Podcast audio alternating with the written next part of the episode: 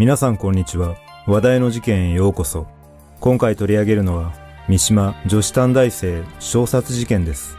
この事件は、被害女性が焼死体で発見されるという、凄惨で痛ましい事件ですが、その後、明らかにされた残忍な犯行内容に世間は驚愕しました。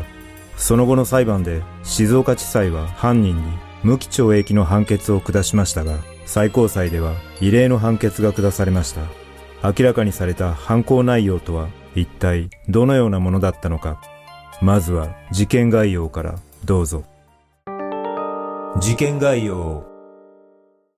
2002年1月23日午前2時35分頃、静岡県三島市川原ヶ谷の工事現場脇の市道を通りかかったトラック運転手が黒い塊から炎が立ち上がっているのを発見し、近づいたところ強い悪臭がし、炎の中から人の足が見えたため110番通報した。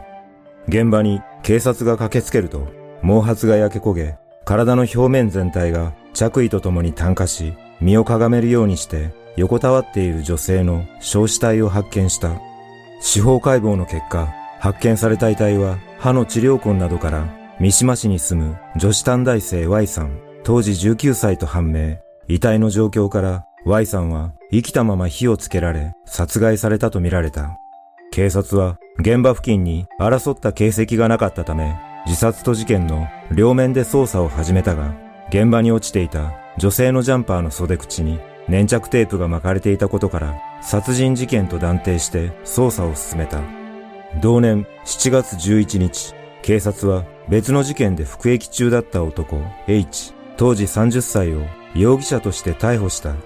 その後の調べで驚くほど残忍な手口が明らかとなり、裁判の結果、異例の死刑判決が下され、死刑確定後、4年余りで死刑が執行されるなど、世間の注目を浴びる事件となった。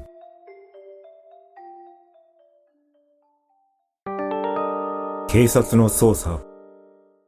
事件発生当初、警察は犯行の残忍さから怨恨の可能性もあるとみて Y さんの交友関係を調べるなどしたが、対人関係にトラブルは見られず、通り魔的犯行の可能性も視野に入れ、捜査が進められたが、容疑者を絞り込めず、捜査は難航した。そんな中、現場周辺の地理に精通していたとみられる夜間徘徊者、不審者リストを洗ったところ、別の事件で服役中の男が捜査線上に浮上した。この男は事件の2日後、車で当て逃げ事故を起こし、業務上過失傷害、道路交通法違反容疑で逮捕され、懲役1年6ヶ月の有罪判決を受け、服役していた。2002年7月11日、警察はその男に対し、唾液の提出を求め、DNA 型鑑定を行った結果、現場の遺留物と一致したため、男を重要参考人として任意の事情聴取を開始し、同日、男を逮捕監禁、強盗などの容疑で逮捕した。逮捕された男は事件当時、三島市に住んでいた元建設作業員の男 H、当時30歳で別の事件で仮釈放中に犯行に及んでいたことが分かった。H は取り調べに対し、事件の夜、Y さんとコンビニで出会い、合意の上で性行為をしたと供述し、強姦と殺害の容疑を否認していたが、逮捕翌日に逮捕監禁容疑については容疑を認めたものの、殺害については一緒にいた外国人がやった、などと供述した。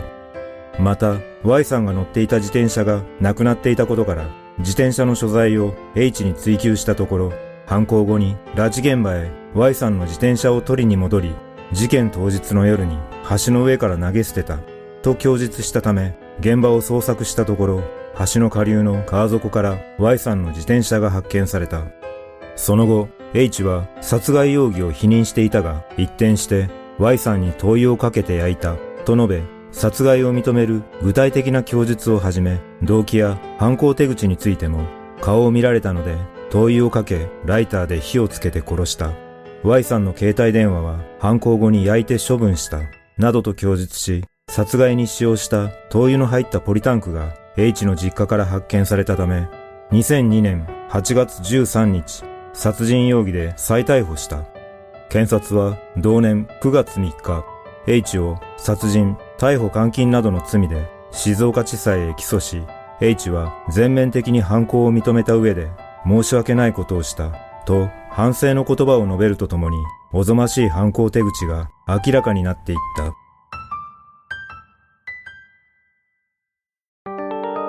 残忍すぎる犯行。2002年1月22日午後11時頃、H は会社の同僚らと三島市内の居酒屋で飲食後、車で国道を帰宅中、アルバイトを終えて自転車で帰宅中だった Y さんを見かけ、車内から声をかけた。しかし、Y さんは H を全く相手にせず、無視したため、なんとか関係を持ちたいと考えた H は、先回りして車を止めて降車し、歩道で Y さんを待ち伏せした。そこへ Y さんがやってくると、H は自転車の前に立ちふさがり、年齢や名前などを尋ねた上、Y さんの肩へ腕を回し、背中を押して H の車のそばまで連れて行った。その時、Y さんは逃げようとしたが、H が襟を掴むなどして阻止したことで Y さんが悲鳴を上げたため H は口を手で塞ぎ車の後部座席に無理やり押し込んだ。そして H は車を発進させ Y さんに俺の顔を見ただろう。車のナンバーも見ているだろう。警察にチクるなよ。ぶっ殺すぞ。と脅迫を続け、山中の人気のない路上で車を止め、車内で Y さんを強姦した。その後、H は Y さんを解放しようと考え、三島市内に向けて車を走らせていたところ、覚醒剤仲間から覚醒剤用の注射器を持ってきてほしい、と電話がかかってきた。H は自分も覚醒剤を打ちたくなり、Y さんの解放場所を探す一方で、Y さんを解放すれば警察に通報され、逮捕されてしまい、また刑務所に戻ることになる、と不安に駆られ、Y さんの殺害を決意した。H は殺害方法を考えながら注射器を取りに実家に向かい、玄関先にあった灯油の入ったポリタンクを目にし、Y さんに灯油をかけて焼き殺そうと考え、ポリタンクを持ち出し、車に乗せて実家を出発した。そして23日午前2時頃、殺害現場となった三島市の市道脇の工事現場に到着し、Y さんの両手首をガムテープで後ろ手に縛り、さらに口も塞いだ後、Y さんを車から降ろし、道に座らせ、車内からポリタンクを持ち出して、Y さんの頭から灯油を全身に浴びせかけ、頭髪にライターで点火した。H は炎がみるみる Y さんの体に燃え広がっていく様子を確認した後、その場から逃走した。犯行後、H は覚醒剤仲間と合流する前に一旦実家へ戻り、殺害に使用した灯油が入ったポリタンクを戻し、注射器を仲間に届け、自らも何食わぬ顔で覚醒剤を打っていた。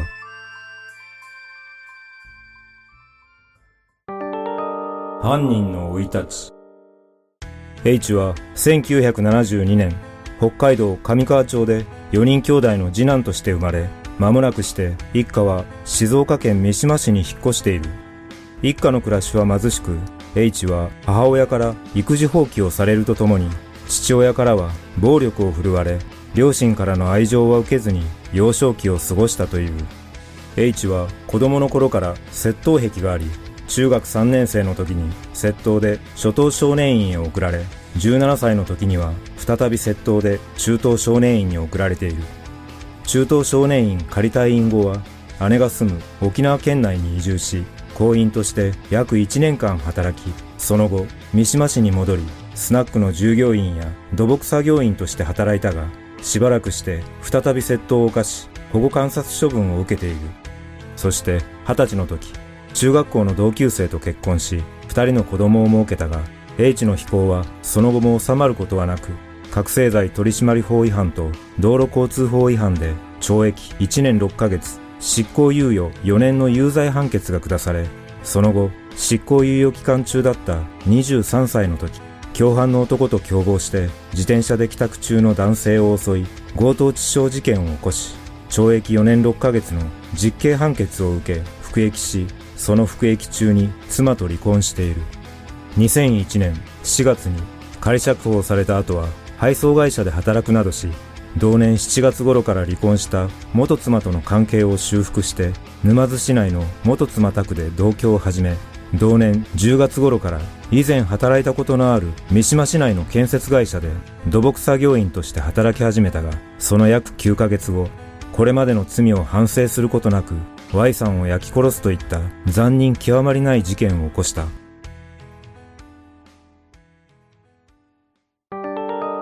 異例の判決。2003年9月、検察は H を殺人、逮捕監禁容疑で起訴し、犯行の残忍さから死刑を求刑していたが、2004年1月、静岡地裁は無期懲役の判決を下した。裁判長は死刑を回避した理由について、周到な計画に基づく犯行ではないことや、反省の態度を示していることを挙げ、幼少期の劣悪な生活環境で育ったことは上場酌量の余地があるとした。これを受け、検察と弁護側は、量刑不当を理由に互いに東京高裁へ控訴した。2005年3月、東京高裁は控訴審判決で無期懲役判決を破棄し、H に検察の求刑通り死刑判決を言い渡した。この判決で裁判長は弁護側の主張を否定した上で、被害者は生前、誠実に生きて努力を重ねてきたにもかかわらず、被告人の目に留まってしまったばかりに犯行の犠牲になった。体を縛られた状態で焼き殺された被害者の無念、苦痛はいかばかりかと察せられ、深い哀れみを覚えざるを得ない。被害者遺族が強く死刑を望むのは当然、と指摘し、被告人に侵釈すべき事情を最大限に考慮しても、在籍はあまりにも重大で、極刑をもって望むほかない、と述べた。弁護側はこれを不服として最高裁へ上告したが、2008年2月に上告は棄却され、その翌月に H の死刑が確定した。この判決は死刑適用基準を示した長山基準以降では、殺害された被害者数が一人で、かつ経済的、利欲目的ではない殺人事件の刑事裁判において、殺人で服役した前科のなかった被告人に死刑判決が下されたことは異例とされた。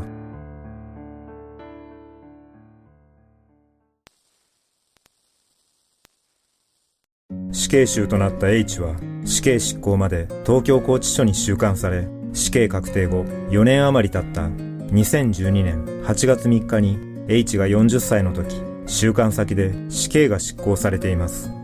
H は収監中に死刑確定者らを対象に実施されたアンケートに対し、もし再び社会に出られたなら悪いことをしないという自信がある。死刑執行の恐怖に比べれば一般社会で真面目に生きることなど簡単だ。被害者遺族と同様に死刑囚も苦しんでいる。遺族とは同じ立場ではないが、死刑囚の苦しみも分かってほしい、と回答しています。この回答を見る限り、自分のことしか考えておらず、やはり犯行に対する謝罪や後悔などもなく、極めて身勝手な思考のままであることが伺えます。さらに別のアンケートでは、何を言っても言い訳になるが、殺人という人として最も重い罪を犯してしまったからこそ、死刑囚となった自分は命の尊さや大切さ、被害者や遺族の苦しみ、悲しみ、怒りを知ることができた。死刑囚こそ誰よりも命の大切さを知っていることを分かってほしい。とも回答し、論点をすり替え、無茶苦茶なへりくつを述べています。これほど残忍な犯行を行っていながら、自己主張をするという姿勢は、遺族感情を考えると許されないことであり、非常に強い憤りを感じます。このような犯罪者の背景の多くは、幼い頃の家庭環境が影響しているとの見方もありますが、同じような環境でも犯罪行為をすることなく生活しているまともな人間もたくさんいます。幼少期の劣悪な生活環境を上場酌量の余地があるとする司法判断は多く見られますが、これについてはやはり疑問を感じます。皆さんはこの事件をどのように感じたでしょうか？